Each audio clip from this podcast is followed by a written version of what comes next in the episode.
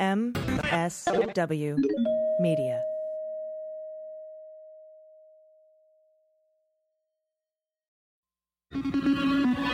News with swearing. Daily beans, daily beans, daily beans, daily beans. Hello and welcome to the Daily Beans for Monday, November eighteenth, twenty nineteen. Today, Marie Yovanovitch testifies, Mark Sandy testifies, and David Holmes testifies. Pete Sessions was eyed for the top spot in Ukraine. Sondland is fucked, so is Roger Stone. Updated polling from Iowa, and some wonderful schadenfreude. I'm your host, A G, and with me today are Jordan Coburn. Hello. And Amanda Reader. Hello. How are you guys? I got a fuck right in the intro. Oh, nice. Like doing that? Good. Yeah, we're already off to a good, good start. News um, with swearing. Also, happy Monday morning, people. Yes. Yeah, hope your week doesn't suck. It will not. This it's week not. Is going to be lit A F. If you're listening to this in your car right now, hope your commute doesn't suck. Mm-hmm. Yeah. Yeah. Ugh. I don't. Or that we're making it better envy. For you. Yes. Yeah. There we go. Yeah. The commute gives you a time time to listen. Yes. Our sweet voice is carrying you through traffic. La la la la. Anyway, it's a, it's a it's a crazy Friday was nuts, and it's going to continue to be nuts, and things are going to just. I, it's just so much. We live in a circus. It's just so much. Yeah. Um, we have so much to get to. And, uh, well, how was your weekend, though, Jordan and Amanda? How how'd you, did you have a nice weekend? Yes, I had a very nice weekend. Thank you for asking. Good. Yeah. Yes. I danced a little. Might still be glitter on me somewhere. Was anyone watching? Was anyone watching? Mm-hmm. Yeah. Okay, so you danced like people were watching? Yeah, I didn't dance. Different kind of dancing altogether. True. You know what, though? Sometimes, so my it's wife... an entirely different kind of dancing altogether. My, my wife works from home, so she's like, she's home a lot. But on the days that she's out, you like you would think that I would be excited about, like, I don't know, watching a show that she hates or something. But when she's not home, I just, like, embarrassingly dance. No one can see me. That's amazing. I mean, I, I dance when she's around too, but shorter ones. But I, like, go shorter, for it when she's not dances. Home. Yeah. When she's home, she gets, like, a taste. But when no one's home, oh, God. Yeah. I, like, go for it. Yes. The full... emotional spectrum of dance. Yes. Yes. That gets truncated by other eyes. I would, I would ask you to video that, but you would dance differently. You gotta find, here's mm-hmm. the thing. My private dancing is my joy. Gotta find your joy. Gotta mm-hmm. dance like an idiot sometimes, home alone. Yes. That's what you gotta do. Totally. Dancing for me, um, I, I don't dance enough. Thank you for you reminding should. Me. Yeah. It's to dance. Fun as hell and it feels so stupid, but like no one can be watching you. Yeah. Can I put on some like really good pop That's music? The best kind of dancing. Yep. Though mm-hmm. really. Mm-hmm. Like put on some Party in the U S A. Yes. Some sort of guilty pleasure song. Mm-hmm. And dance. Yes. Also shower singing. Oh, shower singing shower. Is very good. I do a lot of shower singing. Yes, that's very good. Also, too. Shower bits. Shower's a great spot to think about bits. Comedy. Yeah. I yeah. don't know why. Gary Goldman posted that there's some science behind it. That's something about being in the shower just like freeze channels in your brain or something. Probably. The warm water. It's the only time you don't have a phone your, in your hand. Yeah, chakras probably. And it gets your chi all in the right direction. Yes. I do love showers. Mm-hmm. Yes. I do. Yeah. All right. With that, uh, we do have a lot of news. Let's hit the hot notes. Hot notes. All right, so a lot of impeachment testimony went down this week, two two days worth. We've had, on Wednesday, we had uh, George Kent, so cute, and um, Bill Taylor testify. And then on Friday, we had Marie Yovanovitch testify. And we already uh, went over the Bill Taylor testimony and the call and the outdoor call with David Holmes and all that stuff uh, in, in earlier episodes of Daily Beans from last week. But let's talk about uh, the Marie Yovanovitch testimony because she was on Friday, and of course... We our last recording was Thursday. And so one thing, and I will say, you know, and we talk about this quite a bit in, in the Mueller, She Wrote episode, which is the, the, the one that came out yesterday. It's the impeachment megasode. We go over a lot of stuff in detail, but her testimony was very moving. I felt I found myself tearing up in, in her opening statement, talking about duty to country and nonpartisanship mm-hmm. and, and her decades of service and, and all that. And I thought it was just very, uh, just incredible testimony. What an incredible witness she was. Yeah. Chris Wallace of Fox News even said if you didn't tear up watching or if you weren't moved, what was his words? Yeah, moved. Yeah. If you weren't moved, then, then you don't have a pulse. Yeah. Crazy. I, and and that's that's a Fox News dude. It's Wallace, yeah. but it's a Fox News dude. He'll be off the air shortly. Yeah, he'll be fired. Like that one radio guy who was fired in the middle of his program. Did you hear about that guy? No. no. Yeah, he's a conservative talk radio guy talking about, you know, this is the whole impeachment thing, and his, they shut his mic off and fired him in the middle of his show. Oh my God, that's so freaking creepy. I know, it's it's so fascist. Um, I mean, I guess you know it's a private organization. You can do what you want, but. Damn. Yeah, but the fact that they're resorting to that when you're reporting on facts. Mm. Alternative facts. Oh, my God.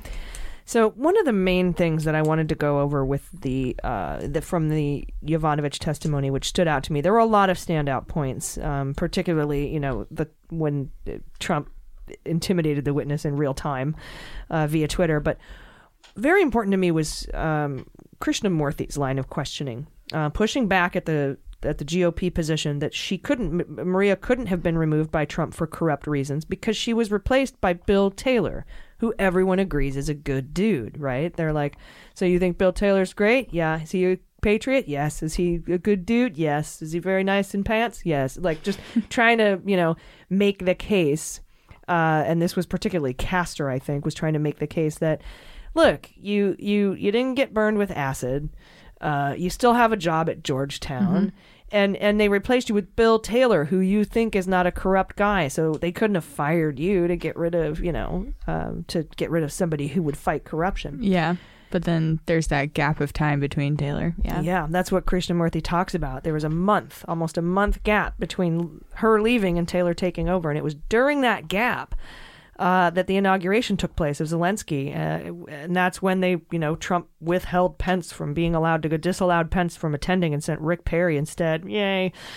Um, and it was when Sondland was meeting at the White House several times with Trump about Ukraine policy. And he says that one month gap provided the perfect opportunity for another group of people to take over Ukraine policy. So that is very significant, I thought, and, right. and, and didn't get as much play as some of the more harder hitting moments, but I thought that that was very, very important. Yeah, in a sense, it's almost like it's not personal that we got rid of you. We only needed the gap where no one was in the position. Exactly. And and speaking of that gap in time, new reporting from the Daily Beast says that the White House was eyeing former Congressman Pete Sessions for the job.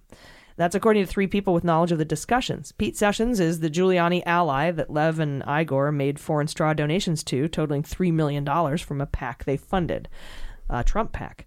Witnesses uh, in the impeachment inquiry have said that Marie Yovanovitch was being pushed out so she could be replaced with someone more pliable. From late twenty eighteen to early twenty nineteen, there were discussions in the White House of replacing her with Pete Sessions. Sessions himself uh, sent a letter to the State Department on May ninth, twenty eighteen, asking for the ouster of Yovanovitch the same day he had met with uh, Igor and Lev in Washington, D C, according to a since-deleted Facebook post about it. Sessions has been subpoenaed for documents relating to his communications with Giuliani, Lev, Igor, including their effort to have Yovanovitch recalled in the smear campaign. I suspect we will learn more about this from the testimony of Fiona Hill coming up this Thursday uh, of this week, because she has testified to, to things surrounding Pete Sessions and, and, and sort of the ouster and the smear campaign that, that um, Lev and Igor, you know, had against uh, Marie Yovanovitch, and that mm-hmm. Pete Sessions was involved in that smear campaign, mm-hmm. probably because he wanted the job. This is kind of a random note, but you know what I found interesting in a lot of the testimony from Taylor, Kent, and Yovanovitch was how not normal it is for them to have any direct conversations with the president.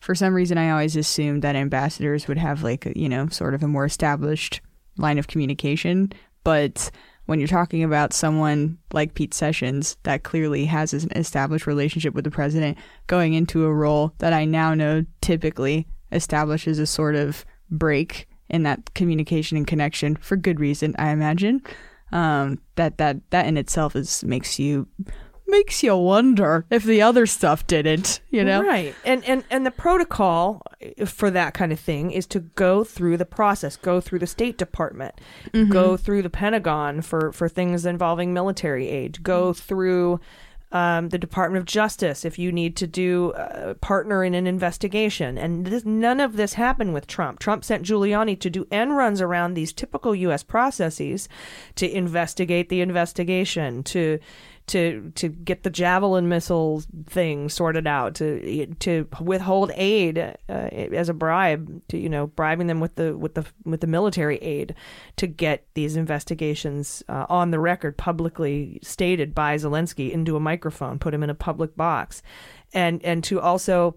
These investigations aren't coming from the Department of Justice. The, the, the, you know, when when Trump wants Ukraine to investigate twenty sixteen CrowdStrike server and, and investigate Joe Biden and Burisma and Biden's son and Burisma, Zelensky and the, the or not Zelensky, but the Ukraine government was like, is this coming from the Department of Justice?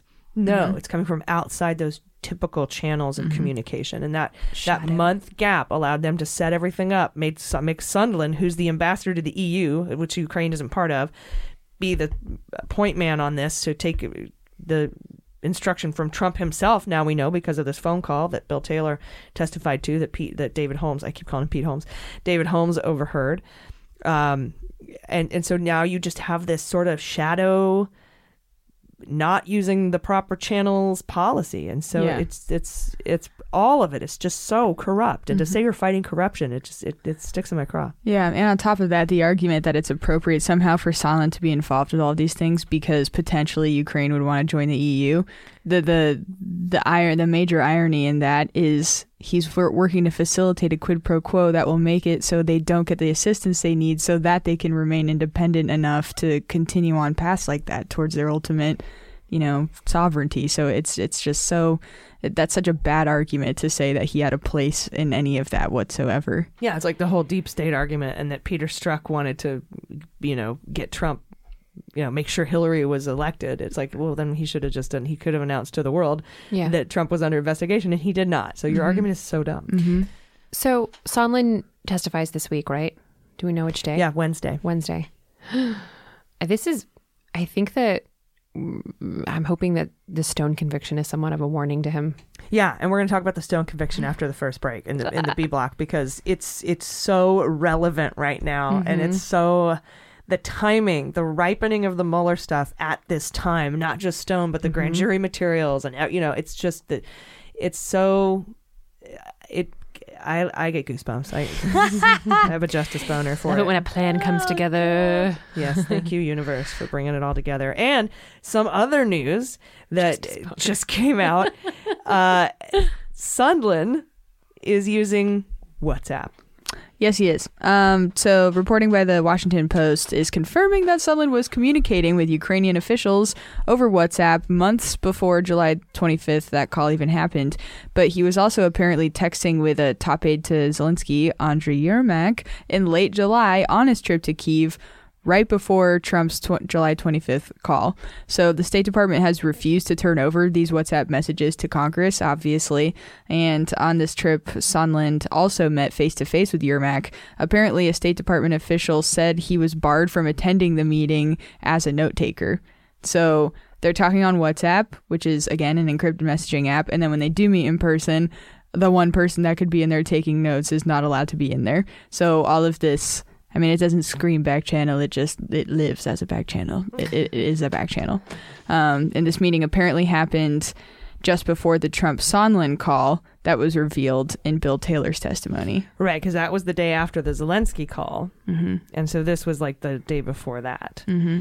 And, you know, I know what they talked about. Yeah.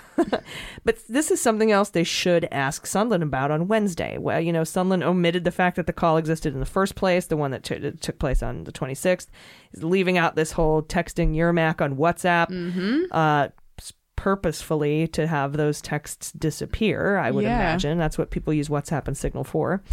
So that would be another thing that I would definitely uh, uh, hope to see um, the Democrats... Uh, Council ask. Yeah, and it's Goldman, also is that his name? Um, yes. Yeah. What is it? Dan? Is it Dan? That sounds like a lawyer's name. Dan, Dan Goldman. Dan. Let's see. Dan Goldman. Democratic Impeachment Council. Um, here. Yes, Dan. Dan. Yeah. Um. Fuck, now I forgot what I was going to say. Uh, we were talking about that. That's something oh, yeah. he, that he should ask. Yes. About the, the WhatsApp texts. Totally. I do also think, and I'm curious to know your opinions on this too, but to me this is sort of an unfortunate indication of the level that Ukraine was also involved in these sort of encrypted communications as well. Yeah, I, I have been wondering, you know, I don't think that they're going to ask any of these Ukrainians to testify. Mm-hmm. Um, we should be able to get all of this from the State Department. Um, but I would feel like, like, couldn't, I mean, th- like, how do you, how do you save this? If you're Schiff, how do you go to the Ukrainian officials and say, look, Zelensky, Yermak, can you help me out? Do you have any tapes of these calls? Do you have anything that, that you can, because normally you would go through the Department of Justice uh, to, to get those investigations coordinated the way that, that Mueller did with the Manafort uh, cooperation in the Black Ledger investigations. And so, but does Congress, who is impeaching, have the power to do that? Impeachment is a judicial proceeding, but do they have the power to circumvent the Department of Justice mm-hmm. to look into their investigations by reaching out to foreign governments for assistance in, in, in that kind of an investigative situation? And I don't know the answer to that. Yeah. And if they did too, can you imagine the field day that G O P people would have with that? Just the appearance of, you know, them sort of doing their colluding own investigation or whatever. To investigate Trump? Yeah, exactly. Yeah, it would not have good optics. No. No. It would not. Even though... It's an the only re- yeah, it's like the reason the optics are bad are because people have been fed lies and they believe them, unfortunately. Mm-hmm. The the optics really don't lend itself to any sort of actual wrongdoing, but yikes. Yeah, it looks like it was just probably best to, to either rely on what we have uh, here from Americans in, in, in the United States, and if the, if the State Department isn't, isn't going to hand over this evidence, then that's just obstruction of Congress. Mm-hmm. Um, mm-hmm. Plain and simple. Pompeo could go to jail for that. Um, and, and everyone's like, yeah, but Barr's not going to indict anybody. I'm like, yeah, but if we vote in twenty twenty, there'll be a new attorney general. And mm-hmm. you can goddamn bet the beans that they're going to be looking at kiss her ass, goddamn hopefully. Yeah. What'd you say? I said, I said you can kiss her ass, hopefully, as yes. in the new A G will be... Yes. A woman. Hell yeah. All right. Uh, we will be, we have a lot more. We'll be right back. Stick around. Hey, everybody. It's A G from the Daily Beans. As the bean counters already know, getting into debt is easy. Getting out of debt is hard, especially if your credit score isn't great. Thankfully, now there's Upstart dot com, the revolutionary lending program that believes you're more than just your credit score. Upstart believes in you. Hear that, Mom and Dad? uh, Upstart goes beyond the traditional credit score when assessing your creditworthiness. They actually reward you based on your education and job history uh, in the form of a smarter interest rate. It's easy to check your rate. It takes only a few minutes, and once you're approved, most people get their funds the next business day. Over three hundred thousand people have used Upstart to pay off credit cards or meet their financial goals. Every single comedian I know could use Upstart. Free yourself from the burden of high-interest credit debt by consolidating everything into one monthly payment with Upstart. See why Upstart is ranked number one in their category with over three hundred businesses on Trustpilot, and hurry up to upstart dot com slash dailybeans to find out how low your Upstart rate is. Checking your rate only takes a few minutes, and it won't affect your credit. That's upstart dot com slash dailybeans. You'll be glad you did.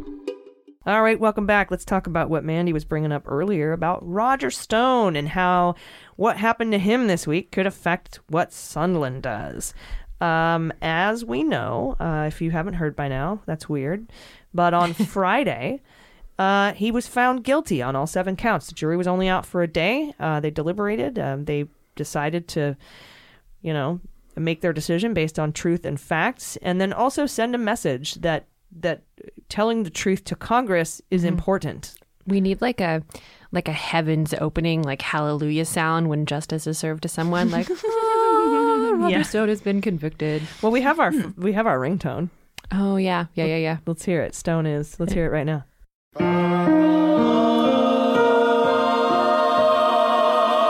Fucked. Fucked. So, yeah, he's fucked. So defense for the witness intimidation. This was really a weird moment. Uh, in, in the closing arguments, I think, they were trying to defend the count of witness intimidation against, um, you know, against Stone for how he tr- treated Credico, mentioning The Godfather mm-hmm. a bunch of times and trying to say, I'll take your dog. And um, and the defense attorney said, oh, Stone and Credico have been tampering with each other for twenty years.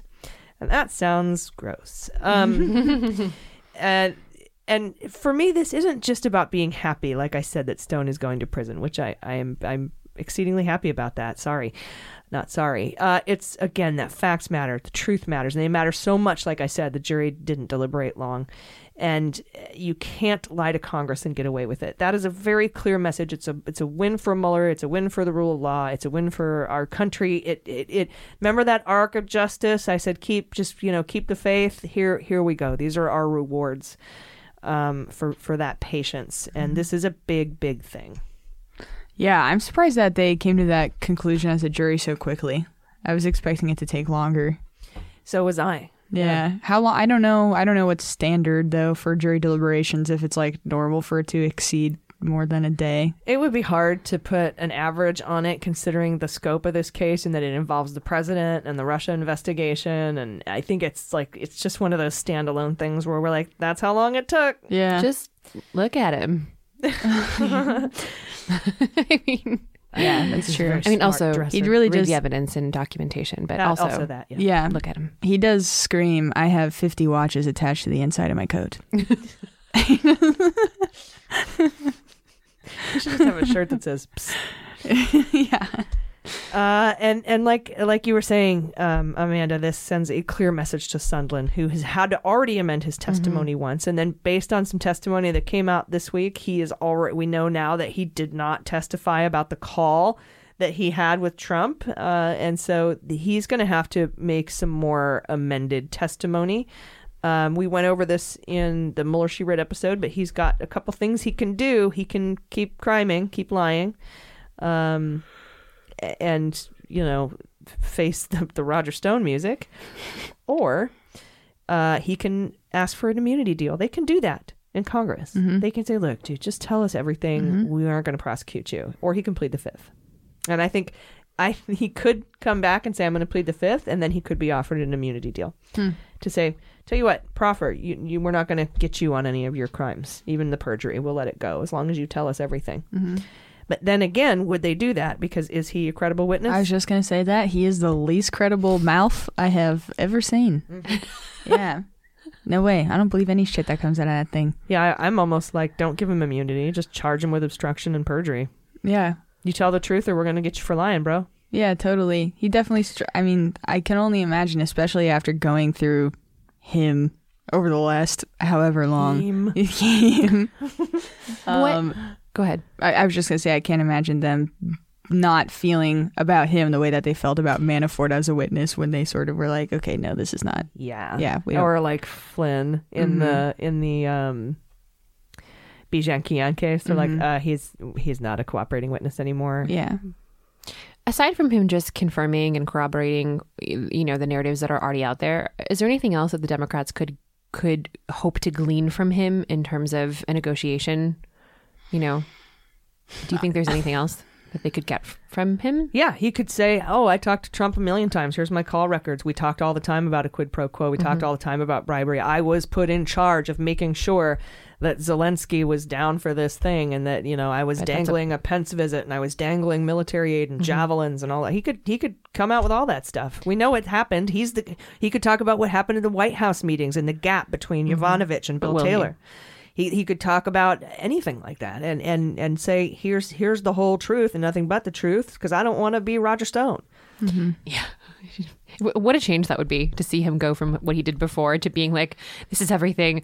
I don't have anything else. Well, he when his first testimony happened, he seemed, according to sources inside the room, he seemed very cavalier, seemed very above it all, very... Mm-hmm. I'm a millionaire. You what? What are you going to do to me? Mm-hmm. And I I really think that this... If his if he's got good lawyers, that uh, and he's a zillionaire, he should have good lawyers. That this Stone verdict is a stark reminder, and really well timed, by the way, uh, to to say, hey, you you're not above any of this mm-hmm. because you have hotels. You're not above any of this because you don't need a million dollars to get this job. Mm-hmm. You are as vulnerable to the law as anyone else is. And the fact that the sentencing isn't going to happen until February sixth, because, you know, if Stone gets a year, Sondland's like, ah, fuck it, I'll take a year. But because the sentencing hasn't happened yet and he's facing fifty fucking years in prison, that is just this gotta be this weight on his oh, legal God. advice counsel to Absolutely. be like, because they don't know what Stone's going to end up with. Yeah. Yeah. I'm looking forward to his testimony. Sondland's on, on Wednesday, right? It'll be interesting. Yeah. Mm-hmm. If he's, we'll see if he's more humble, uh, or I bet we'll know from his attitude and his opening statement how it's going to go. Mm-hmm. Yeah. I'm excited for that one. Yeah. Excited? Is that the right word? Yeah. I don't know. Yeah. Sure. Yeah. Wait, so Sondland has not had any con, he's not had any sort of like formal court proceedings. He's only just dealt with Congress at this point. Yes, right. There's like nothing that's happened yet that's been criminal in any other realm or whatever. Yeah. yeah. That I know of. I don't know if he was convicted as a hotelier in his previous life. I, I assume not. Yeah. But um, I wondered through all this how many criminal referrals are going to come from Congress's investigation. Yeah, and, and what Barr does with them. Do they make them now or do they make them after twenty twenty? Yeah. It'll be interesting to see. Uh, we've got some uh, new polling out uh, in, from Iowa and, and some interesting things going on in the twenty twenty election. Jordan, what do you have? Uh, yeah, so new polling is showing that Buttigieg is actually first uh, in Iowa polling, and he's sitting at twenty-five percent, which is huge. And this is a poll that's taken among likely Iowa caucus goers. Um, that's sixteen points higher than he was in the September poll. And Warren is now at sixteen percent herself. And Sanders and Biden are tied at fifteen percent. And so Sanders is actually up four points, whereas Warren and Biden are down six and five points respectively. So Pete's really astoundingly in the lead right now compared wow. to where he was before. And it, it makes sense to to the fact that he's been focusing a lot on Iowa. He's been doing really well with, with independent voters there apparently, and he's he's invested a lot of time and energy on behalf of his campaign into Iowa. So I guess that's a, a sign and a, a signal to other Dem candidates if you want to win a state, actually spending time there and caring about their constituents makes a difference. Yeah, and he's a little more moderate. And mm-hmm. this week Obama came out uh, and said some stuff about, um, you, you know... It, I know it kind of is annoying. it, I'm a little annoyed by it. Yeah, um, because it's I disagree with it mostly. Yeah, I yeah, disagree with it. So, but Are you what, about what to did talk about say? That? Yes, okay. yeah, yeah. So Obama made an appearance at this like big donor event, um, and said that twenty twenty Dems need to not be too progressive, essentially, and that they need to be wary of becoming out of step with voters. He says that voters are less revolutionary than they are interested in improvement, um, and he warned that turning off certain segments of the electorate by not being... Uh, or that you might you might do that if you're not rooted in reality. So he said this, this is a direct quote, "This is still a country that is less revolutionary than it is interested in improvement. They like seeing things improved, but the average American doesn't think you have to completely tear down the system and remake it. I think it is important for us not to lose sight of that." I mean, so. I get don't burn the country down, but also uh, along those same lines... the the excitement is behind the progressive candidates. Mm-hmm. And and in general, yes, it's true. In primaries, you're more progressive. You're more out toward the right or the left, depending on whether you're Republican or Democrat. And in the general, you have to come back to the center a little bit. And that's just true for everything. But mm-hmm. did we need Obama to come out and say that in public? Also, like, the audacity of... The audacity uh, of hope. Oh. No, but seriously, to like to to you know to have the, the to run on hope and change, to have your face plastered everywhere with the words hope underneath it, and then to come around like a decade later and be like, but not too hopeful. Mm. I mean, yeah, I don't know. if I mean, that's the message. You can certainly take that away I, from what he said. I know, but not too progressive. Not too progressive. I I appreciate the sentiment. Um, I I just don't get also, why you would do it. We're not. It's not feeling revolutionary around here, because has he spent any time on Twitter? Well, it's Twitter's feeling, not... Real. No, I know. He I'm actually called Twitter out directly and life. said that liberal Twitter is not how the rest of the world is. That is true. Yeah. That's, that, that, that. that is a true statement. Yeah. I, I, I people Except are... our Twitter. It is. How people mine are, is... No. People are yeah. hungry for change, though. Yeah. I, I think um, it, it's like... It's kind of disheartening in the sense that the things that these crazy radical people... are advocating for are really not that radical. No, they're not. They're yeah. really not. No. They're they're only radical because our country is like done an awful job well, on multiple fronts. We saw that when I think it was Elizabeth Warren who in one of the debates says, why are you running for president if you don't want any new have big ideas? Mm-hmm. I don't even understand why you're running. He should got a big applause point yep. from that. And mm-hmm. I feel like that is sort of... And and of, I will give this to you. I have a Twitter bubble. I have a California bubble. I Absolutely. have a liberal bubble, mm-hmm. et cetera, et cetera. Uh, I can paint myself with ninety different kinds of privilege. And so I'm wondering, am I only seeing it that way? That that is what that that's where the country is moving. But I feel like it is. And I don't think that that would have been the case in twenty sixteen. I don't think Hillary would have come out for a fifteen dollars an hour minimum wage and and thinking about Medicare for all had, had the progressives and Bernie not pushed her to the left. Yeah. Bernie pushed the entire discourse to the left. And exactly. we have him to thank for that. Are you going to, um, I apologize, I haven't read ahead in the script. Are we ta- are you talking about the fact that Michael Bloomberg has jumped into the race? This is a very topical of what we're discussing right now. We can talk about that. I mean, yeah, we've quickly. got Bloomberg, you know, stop and frisk Bloomberg, and then we've got Deval Patrick. I, and potentially Hillary. I mean, Hillary's not coming to race. I hope that Michael Bloomberg, though, I think rings true to what we're saying is that the donor class thinks that we and we need another billionaire in exactly, there. Exactly. one hundred percent. I was yeah. just going to say that. That is totally where their head is at. Mm-hmm. They're thinking, oh, shit, no we need to get Biden. someone in here that's more the status quo. Yeah. And yeah, Steady Biden was our guy and he's not working out. It doesn't look. Mm-hmm. Yeah, my advice for anyone thinking of joining the Democratic nomination dais uh, for president in twenty twenty, if you're not Michelle Obama, don't. Yeah. Oh, fuck. If she did that. Oh, God. I don't think she class. will. And, oh. and I'm not saying I think she will. She's being rumored to. Nobody's even throwing the rumor out there. Oh, my I'm God. I'm just saying, if you're not Michelle Obama, don't bother, please. Dude, I just justice creamed. I know. I, it's, it's justice porn. Michael yeah. Bloomberg seems like a perfectly nice guy, you know, for in in, in some ways. Um, I don't want to disparage him too much without knowing a ton about him, but I do know that he's not particularly progressive, and I can't imagine the people who are excited about progressive candidates falling behind him no, in any way. Very much. Mo- and he's also the stop and frisk guy. Yeah, you know, exactly. That's, that's his deal. Yeah. yeah. So I think it's... Sigh. Uh, but Warren has actually changed her... She did, yeah. Yeah, so she released her Medicare uh, health, like a Medicare for all revision to her plan. She released this on Friday. Basically, the revision is she wouldn't make it mandatory. It wouldn't be a mandate that everybody gets switched over into Medicare. You would still be able to keep your private option. And so then, she's backing off the you have to give up your private insurance. Yes, and she said she wouldn't push for everybody needing to until year three of her presidency. Making sense. Okay. Yeah. Mm. Um. So...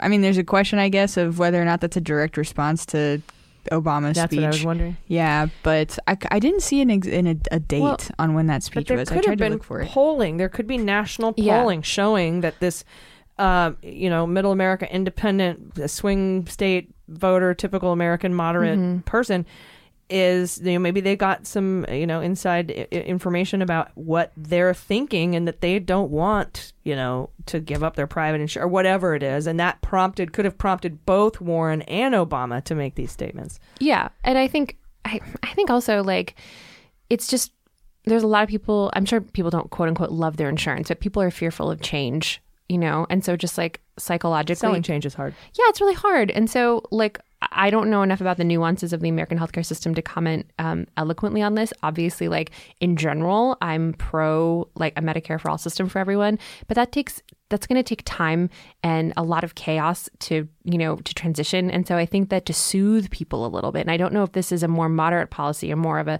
psychologically sound policy to help people through this transition is to say, you don't have to give up your private insurance right away. I think that offering a Medicare option and allowing people to continue to have their private health insurance is progressive. Yeah, I, I think, think it I is. Think it I is. think it's more progressive to, to ban private insurance. Mm-hmm. Uh, but that's and that's eventually where you want to get to.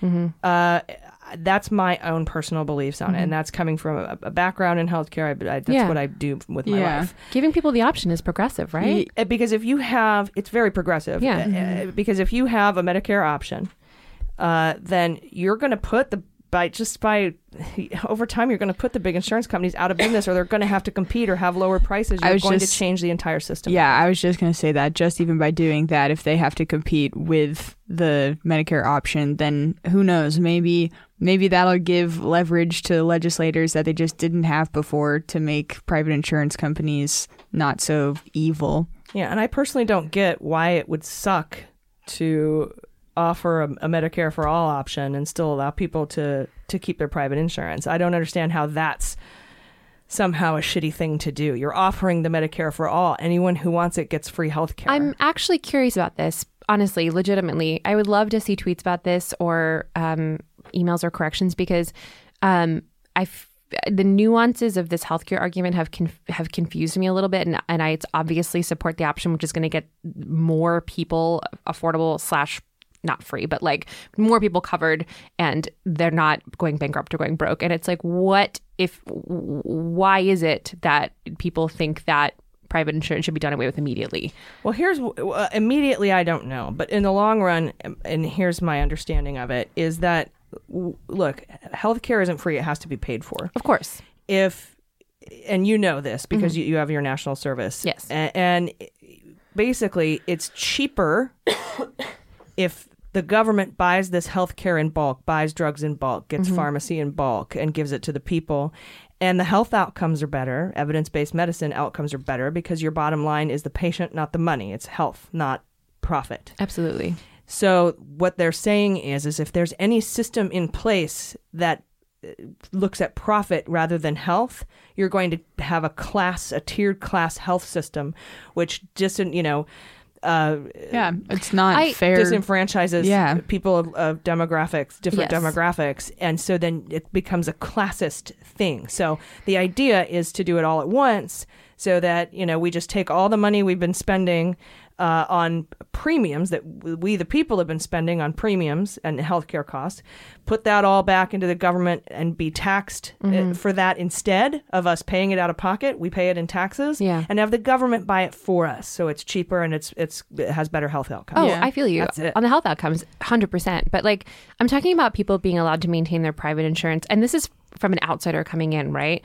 Like, there's a lot of wealth in this country. There's a lot of people who I'm sure are able to afford these like amazing insurance packages who are like, I like a lot of the rest of your policies, but I'm able to afford really awesome insurance. And obviously, if you're someone who doesn't have a lot of money, you're like, fuck yeah, Medicare for but all. That keeps private insurance I, high I, cost. I, I'm, I'm with you. I feel you. All I'm saying is that like, while I personally don't want private insur- insurance to exist, I can understand why some people would be like, okay, well, the fact that you're going to let me keep it for now and also do Medicare for all, mm-hmm. I'm down with. I, I'm saying I understand those voters. Mm-hmm. Yes, absolutely. Yeah. And for a time, if the, if perhaps mm-hmm. the for plan, a, a law had some sort of a step down to tie mm-hmm. trade off of it, to use a medical term. Yeah.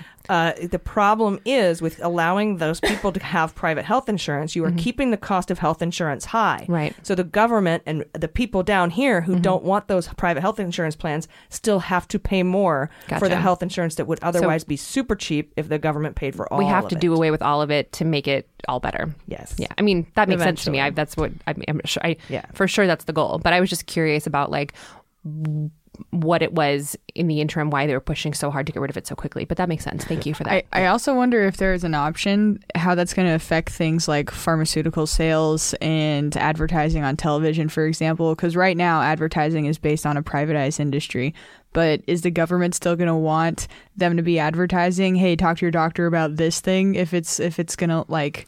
Are they still going to? Because that's that's that operating like a business, talk right? To your doctor so thing if, is weird as fuck. It's very weird and very strange, and it's like totally all a part of the same culture that gets kids that are seven years old addicted to Ritalin for the rest of their life and shit. But it's it's just such a like medicine pushing business too. Only in regards to like ads and stuff. I'm not saying that. Please don't I fucking think, think I'm Marianne Williams singing this shit right I now. I think they should cancel ads for pharmaceutical companies yeah. altogether. I don't understand why they, they're advertising to people who can't prescribe medicine. Yeah, exactly. And I wonder if if uh, like how doctors are going to respond to those sort of requests too, if they have like a Medicare patient versus, you know, like a privatized health health um healthcare. It's going to be, I think, a, a, if this really does happen, if we really do get some kind of major healthcare reform, it's going to be a huge cultural fucking reform here. Yeah, there's well, so much that's going to change, and there's yeah, going to be a lot more talking, regulations with Medicare too, right? And you're talking about well that we could use the ones that we already have in place, but you're talking about the Medicare rates. A lot of doctors don't accept Medicare because the rates are low and they gotcha. Need to be renegotiated. Mm-hmm. Uh, but if you buy in bulk like that, then you know you should be able to somehow uh, move the money so that it, it it covers it. Like like like I said, until cost of healthcare goes down, you know, we're we're all paying for the same. We're all paying for healthcare, whether you're doing it up front out of pocket or whether you're paying for it in your taxes. And it's some sort of national Medicare for all system. Um, yeah. Even if you just start with lowering the Medicare age to fifty and then lower it, lower it to forty and then offer it to everyone the year after that. And then st- you could actually probably just let the market work its magic and the private health insurance companies are going to go the fuck away. Gotcha. Uh, and then maybe you, you make it illegal for that sort of thing to happen out down in the future, you know, out in the future where you, because you're, you can create a classist system uh, mm-hmm. in that where, where people who don't have a lot of money get poorer health care than people who, who do. And then also, it keeps the costs elevated. I can't believe that's even legal for doctors to not accept Medicare patients. Well, a lot of times you, as a hospital or an organization, you will lose your accreditation. Okay, good. Okay. Also, because yeah, when you said that, I was like, oh God, that is really fucked up. Because I know that there's like for sorry to interrupt. No, no. So you um, but my my therapist, for example, she prefers people that are paying out of pocket because the type of therapy that she works on doesn't fall under the regulations that you have to fall under if, if you're, you know, using somewhere else, you're like your health insurance, for example. But for her, she's not like, I'm not accepting patients that have health insurance, but it is just kind of one of those things where it's like she prefer she prefers to work with someone out of pocket because it expands what she's able to do, but but she would never say that. Whereas, yeah, so it's maybe similar kind of. But insurance causes this too, because insurance will pay will be like, um, we're only paying this, and they're called the allowable rates. So it's not just like Medicare rates. Insurance companies put these rates also uh, on there, and so that, you know, a lot of people are like, I don't want to join that fucking thing because mm-hmm. they're gonna only max pay me for, you know, eighty dollars for every time I do a filling for you, and it's gonna cost me eighty dollars, so why would I do free fillings for everybody, you know, shit like that. Yeah, it's totally just, it's such a massive massive undertaking that, that we could spend literally ten shows talking about it. Absolutely. Um, but, you know, the, it's, the the main point is that we have to pay for it. It's cheaper if the government does, and we have better health outcomes. I, I mean, look, dude, like, as the daughter of a mom in the Canadian healthcare system, my mom's a nurse, like, I one hundred percent feel you. And I think because I spent so long really, really steeped in how ours works, I'm still wrapping my head around how yours works. So this is really interesting when you, but plus too, like, being on the show and taking a part on the discourse around this stuff, it's it's good to educate myself. And I think I'm going to do some reading on this. Um, I just learned today or yesterday that uh, you have to go to a hospital that's covered under your insurance in your zone. Didn't know that was a thing. Yeah. You just Didn't read know that. It's an emergency.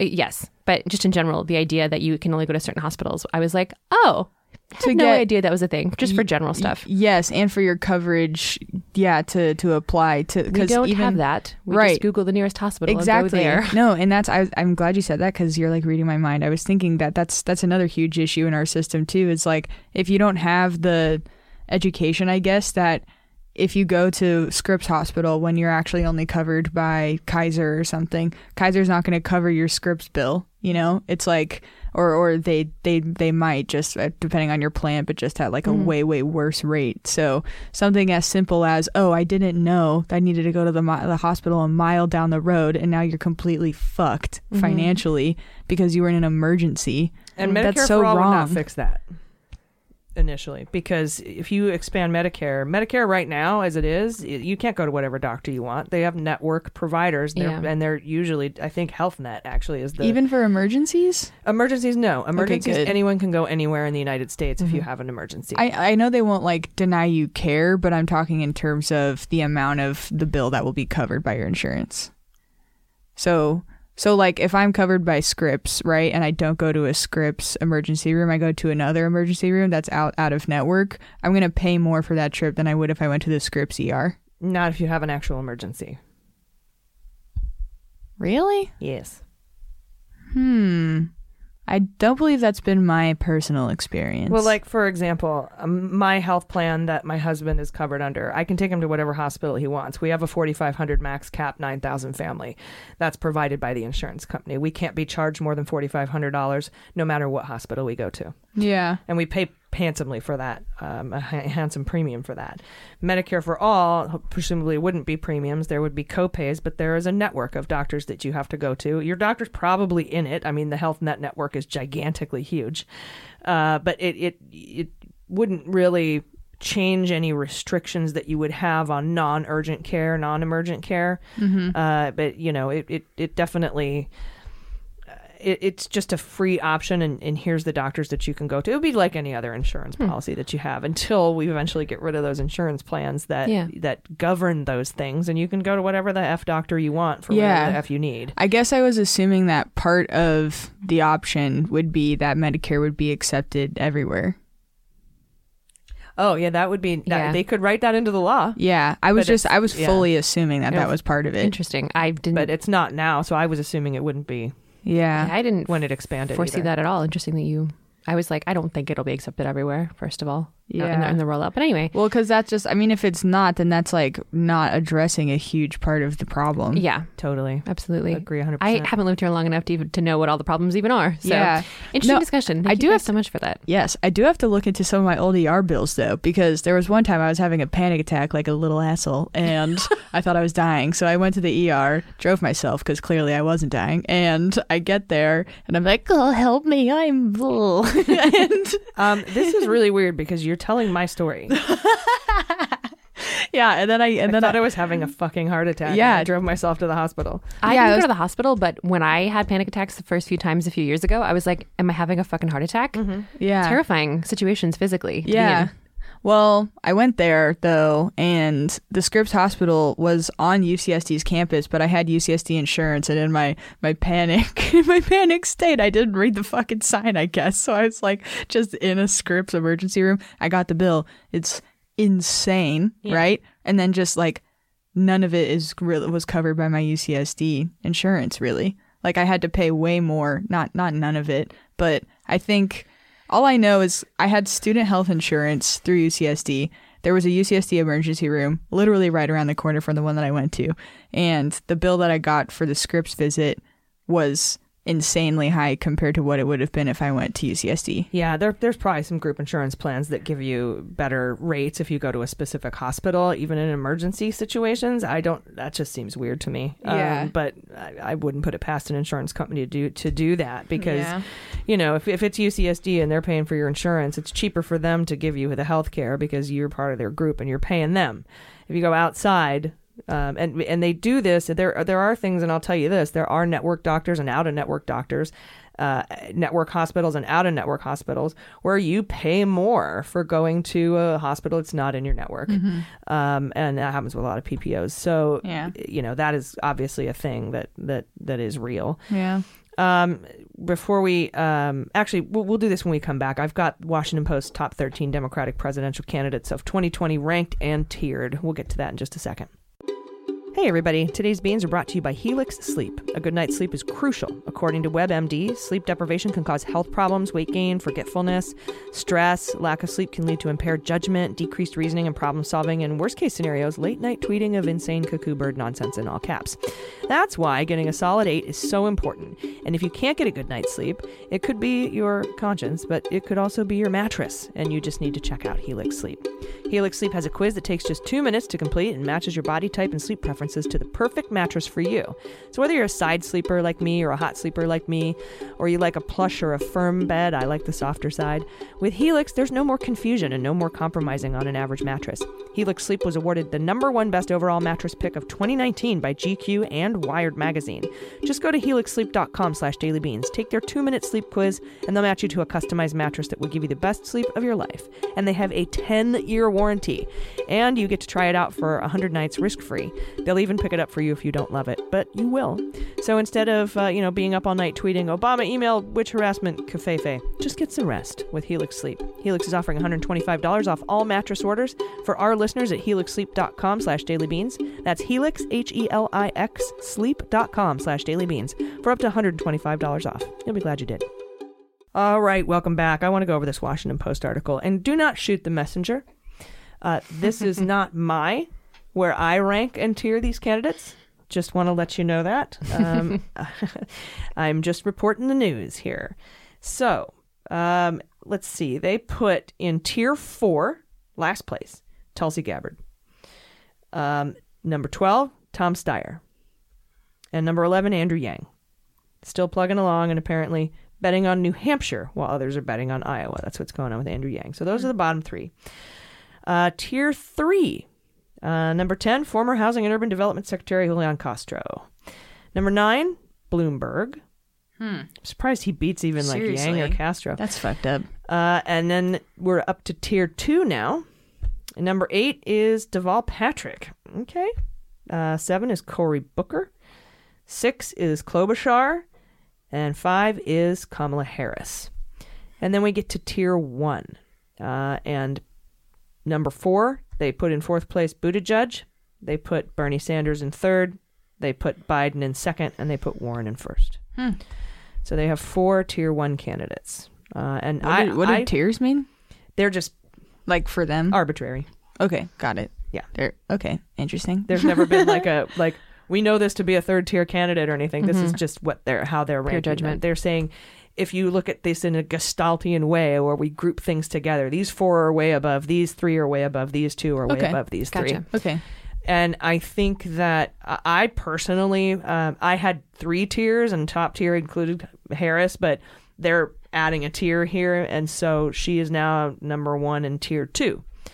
Uh, and they're only putting four uh, top candidates. Uh, I would say there's three or five, but they're doing four. So that's how that's how they rank them. That sounds like it checks out, especially with Gabbard being last. Yeah, totally. All right, it's time for some Schadenfreude. Schadenfreude. You guys are going to love this. Um, University of Florida has a rule that no student activity funds shall be spent in support of or against, uh, support for or against a political party. But University of Florida student president is now facing impeachment after bringing Don Junior to campus and paying him fifty thousand dollars. Oh my God, that's so much money. The impeachment resolution filed by five university senators said President Murphy abused his power to advance a particular political party at the expense of the students. Murphy says he's innocent because this was not part of a campaign. It was just his book tour for Triggered. Yet it bore elements of a, of a campaign-style rally, including effusive praise for President Trump, and a video from the event shows, uh, you know, that's like a campaign video. Uh, Guilfoyle, a Trump campaign senior advisor and Trump Junior's girlfriend, introduced him by slamming politicians in the swamp and praising Trump Junior and his father. Uh, emails between Murphy, the student body president, and a guy from the Trump Victory Pack wow. indicate the PAC asked him directly to bring Junior on campus to speak. Wow. Much like the federal government, an impeachment would require two-thirds of the school senators elected in the spring, at which point the president would be suspended until tried by the senators elected in the fall, who could remove him with a three-quarter vote. Fuck yeah. That's really fucked up, though. I know. That's a lot of money, and clearly political, obviously. Yeah. Oh my gosh, that's insane. No, he wasn't campaigning. It was his book tour. Sorry, bro.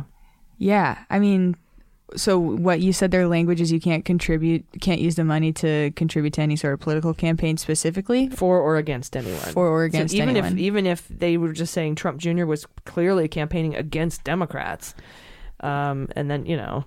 Yeah, yeah, exactly. Or it's like...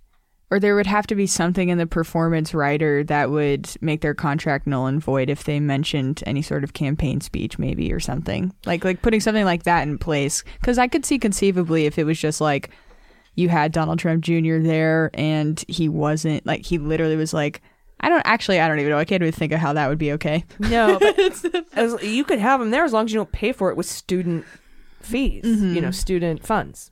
Uh, yeah. that that's the the sticking point there. Like these are this is a public university. These are student funds. You cannot use these funds to do anything campaigny. Totally. I'm really surprised that their Associated Student Advisor let that go through too, because there are there are people that are like, "Ooh, I'm about to learn per- about structure." Yeah. Well, because I was a senator.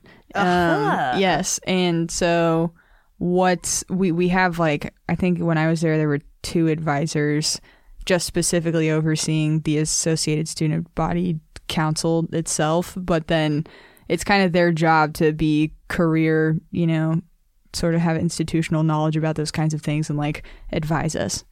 It's pretty obvious what the word advisor means. So I don't know why I'm trying so hard to explain that, but but um, I'm surprised that their advisors didn't tell them that that was like gonna be an issue, probably because they love Trump. Mm. Ding, ding, ding. Yeah, and, and and they're actually saying before that reason that it, it might be difficult to impeach him. Mm-hmm. But he is up for impeachment. All right, everybody, let's get social. Hashtag. Hashtagging today, hashtag Walter Reed Medical Center. Apparently Trump made an unscheduled visit to Walter Reed Medical Center The White House is saying he's perfect, he's wonderful, winning, super awesome, slender athlete, president, uh, weighs nine pounds, fantastic. Um, he's in great health, super spirits, uh, et cetera, et cetera. God, that's so like North Korea-y. I know. And and here's what we don't know much. Uh, there's some rumors, but we don't know much. We know that, first of all, he didn't go by helicopter. He went by motorcade. And I don't know if there's rules about certain medical conditions and not flying. Uh, but they raced and there were and they there somebody got a video of them running out of the White House into this motorcade. So it was post haste hmm. that they were headed to Walter Reed Medical Center. Um, they this was not scheduled. Uh, the White House, this is their this is their excuse. They're saying we it was a slow Saturday, uh, and we felt we could get knock out some of the annual physical four months early. Hmm. Oh my God! Because that's how you do a, an annual physical. It's like, yeah, oh, I'm gonna do the blood draw in four months. It's a slow day at Walter Reed. I got nothing else going on. Let's do that. I think that he's uh, his heart is finally failing with all this pressure of impeachment and Adderall. I think, and so also too. Adderall. Yes, with so the help too. of Adderall. Uh, honestly, I there are rumors that he uh, from uh, somebody said they spoke to some people at Walter Reed, which is, would be totally against the law. Yeah, but that they there was uh, heart, chest pains. Yeah, that, that he went in for. He was there for two hours. The White House also said, "Oh no, he was stopping by to visit veterans and combat guy." Yeah, I was mm-hmm. just trying to pull that tweet up where he says that. Do uh, whatever, uh, just see how it is. I love Walter Reed. Mm, I just love going there to the doctor on the weekends. Um. Just love hanging out and then, getting my blood drawn. And then this, like you do. And then this morning, Sunday morning, that was Saturday, Sunday morning at nine a.m., they put a lid on the White House. So hmm. it's just all there. And honestly, for him to not have gone golfing this weekend says a lot. Yeah. You know, outside of this being clearly a cover-up because he thinks that it's going to hurt his campaign for him to appear like ill or whatever, only because he tries to create himself as some sort of insanely impervious. Super yeah. Um, but on principle, I really think it's kind of unhealthy, no pun intended, of our country to like vi- like totally attack politicians for being humans and having medical issues. Like, it's weird. It's right? really weird. They did this to Hillary in twenty sixteen. Exactly. She had the flu and everyone's like, she can't be president. She's fragile, vulnerable flu. Look at the flu. We'll get her. It's yeah. the weirdest thing that we that we have. Yeah, mm-hmm. It's really weird, and it's honestly something that's also weaponized against workers too a lot, just like in the in the economy in general, like in the job. I feel like it's sector in general. I feel like like it's getting better. Like people are like, you need to take care of yourself. You're sick. You need to stay home. I feel like it's getting better than it used to be. If you were sick, it was yeah, like oh, you want to get fired? It. Yeah, yeah. Can't be sick. Can't be sick too much. Oh, thanks. Like I can help this. Yeah. Sorry, I am having chronic stress and issues because my job doesn't pay me enough and I'm working too hard. You guys fucking suck. Yeah.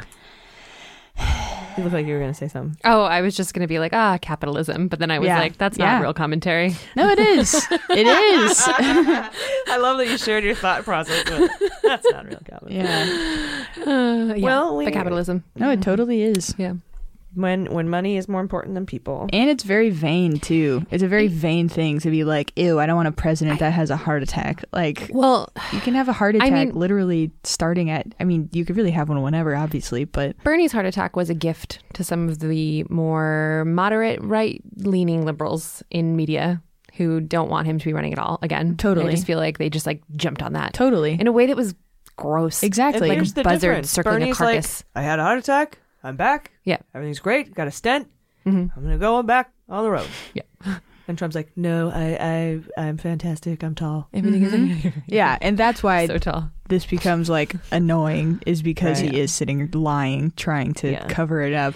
But some folks are speculating this could be uh, like a uh, way for him to resign. Here's the thing. Mm, the only, interesting. The, and I've, we've said this for, mm. for a couple mm. years now. The best option for Trump is to resign. Mm-hmm. It's not one that I think he he wants to take. It's uh, it's probably seems to him as a sign of weakness. We've all said this. Trump won't resign. I get I get it. I hear you. I know that. That doesn't mean that it's not his best option. It is one hundred percent his best option because mm-hmm. without a resignation, he faces prosecution as a public citizen, mm-hmm. private citizen, excuse me, public citizen. he fa- he fa- you know he he faces election in twenty twenty, faces impeachment. With a resignation, he can cut a deal where he goes, Pence pardons him for his past acts. You can't pardon future acts, but, you know, pulls a pulls a Ford Nixon and pardons him for all this, you know, everything in the Mueller report, everything in the Ukraine call, et cetera. It's the only way he can get a pardon. Do you think that Pence would pardon him, given the fact that it would look bad for Pence if he was trying to? Yes, you think he would? one hundred percent. And if Pence won't pardon him, Trump will get rid of Pence and put somebody in who will pardon him. Now, to put a new V P in, you actually have to get the approval of the House and the Senate. So it would have to be somebody that they would both at least vote on majority.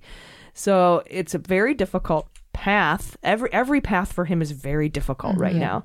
But the path of least resistance is a resignation and a pardon. Mm. Uh, he still faces state crimes in New York, probably why he wants to move to Florida, thinking that that won't follow him. Uh, you already crimed in New York. You can't uncrime in New York just because you moved to Florida. um, it's so I, you know, some people are thinking that he he was like, man, I wish I could resign and not look like such an asshole. If you're sick, that might provide you the cover where you're still the victim. The stress of this witch hunt has just been too much on my heart. Yes. I have to step aside. Yes. And then maybe Ivanka runs in his place, you know? Sorry? And then maybe Ivanka runs in his place. Oh, God. Gross. I anyway, hate how much that comes up in different theories. It's just the theory. It's pretty pervasive. Yeah, every Greg time I'm like, God, God, no. Stop yeah, it. No, please. No, shh, you shush. Yeah, you no, do not speak it. Let's not give any credence to this mm. theory. God damn it. Yeah, I know. I but mean, Nikki Haley's another option, too. Um, I personally, and, and honestly, it would be, I think, hard. I think it, the easiest path to victory in the twenty twenty election would be if we were running against Trump. So that's kind of why, you know. Yeah, sorry. But like, why couldn't, you know, but then again, if he were impeached and removed and told the Republican senators, just go ahead and remove me, he's still, then he's a private citizen. He's culpable to, or, you know, culpable for all these other crimes that he committed as, as you know, now that he doesn't have the shield of the Office of Legal Counsel memo. Yeah. I also wonder, though, if he's not the candidate, if on the other side, it will not mobilize the crazy racists, because if there's not someone that's running, that's straight up, you know, being racist. Um, then I don't know if someone's going to be motivated to come out and vote. You're like, oh, well, if you're not going to blatantly disparage all people of color, I'm not in. It I'm might, staying at home. It might not, right? And that, but th- there's far fewer of those people than there are of angry Democrat, Democrats angry at Trump, independents angry at Trump, suburban house moms angry at Trump, et cetera, et cetera. Yeah. It's a, it's a theory. It's a yeah. theory. I mean, he is at, the, he's, he's not, he's not young. No. He's definitely in the age bracket of just having heart issues, and then again talking about all the fucking Adderall, cocaine, drinking, smoking, just all the shit that he's done. Um, it would make sense that he was having heart issues, especially right now. But it is strange breaking proof that he does have a heart. Mm. Ayo. Maybe that's the problem. He was having chest pains because there was no heart. Oh, my, my chest, it's missing. Oh, it's like a black hole. Uh, pressure. Uh, that's our show. So thank you all so much. I love you. And do you guys have any final thoughts? Um, yeah, Jeffrey Epstein King did not kill himself. Final thought. I disagree. Oh, boy. God. I actually also, I don't agree with that at all. I just wanted to say it. It's a bit. The memes are it's so a funny. Bit at this point. It's so, it's, it's funny. Who fucking knows, dude? It's not funny about what right. happened, but the memes, come on. It's good stuff. Yeah, I was just thinking about that yesterday, how this is going to be a reference that will probably be made for decades to come. Interesting. It's I a, think so. The it's Epstein a bipartisan conspiracy. Meme, yeah. As we've said. My only problem with it is that, it, you know, it, it, it probably, I, it, at least the way that I see it is it could, laughing at these memes is diminishing to what his victims went through. I don't know that that's a, a direct connection I would make, but I would understand if somebody oh, said that. Oh, yeah. Oh, shit. Yeah, I can't make it anymore. But it was good while it lasted. It was. Yeah, I guess. Yeah, you're right. Yeah. I mean, the whole thing is very, like, bleak and morbid, obviously. Um, what I find to be interesting is how a society will kind of, like, fixate and sensationalize the conspiracy theory instead of focusing on, like, the, the case facts. When he was alive. Yeah. Yeah. Mm-hmm. Totally. Yeah. That's totally. Shitty. Mm. It's like, oh, you're going to jump it now in outrage that he was murdered. What? What about? What about when... It was coming to light that he had done all of these things. Hey, man, things. I cared. Yes. I cared at the time.